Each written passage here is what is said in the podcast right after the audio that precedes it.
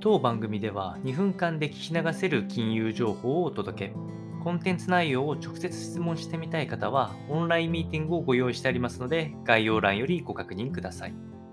本日のテーマは、ウォール街に新恐怖指数誕生へ。0DTE の時代に、えー、ビックスが出遅れたという話が出てきて、え、おります。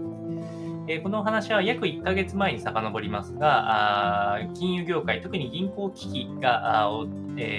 えー、まさに発生したあところですね。えー、金融機関あ、銀行の破綻があったときに、実は、えー、恐怖指数の一番メジャーであるビックス指数、このボラティティっていうのがあまり動かなかったっていうのが実はありました。えこれらは比較的、えっと、ある程度一定の期間、えーえー、わゆるボラティリティが大きくなる、その変動率が高くなると、ビックス指数ってのは上昇するんですけれども、すごい短期に見た、例えば1日あたりとかっていうのは、えー、反応レベルが結構低かったっていうことがあって、えー、さらに市場のセンチメントを測る意味で、えー、もっと短い期間24時間未満という超短期の株式オプションの 0DTE というのが、あえー、登場してきたというところがあります。これはあくまで、えーと、日本ではなくアメリカだけのお話になりますけれども、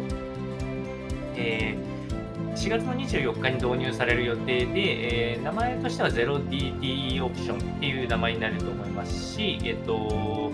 えここからはあのデリバティブの話にはなっていきますが、え長年抱えていた特有の危機を乗り越えてもっと短いものが取って変わるっていうのは、え前々から言われ言われていた話になりますので、ま、今後この指数の見方とかはヒストリカルにどんどん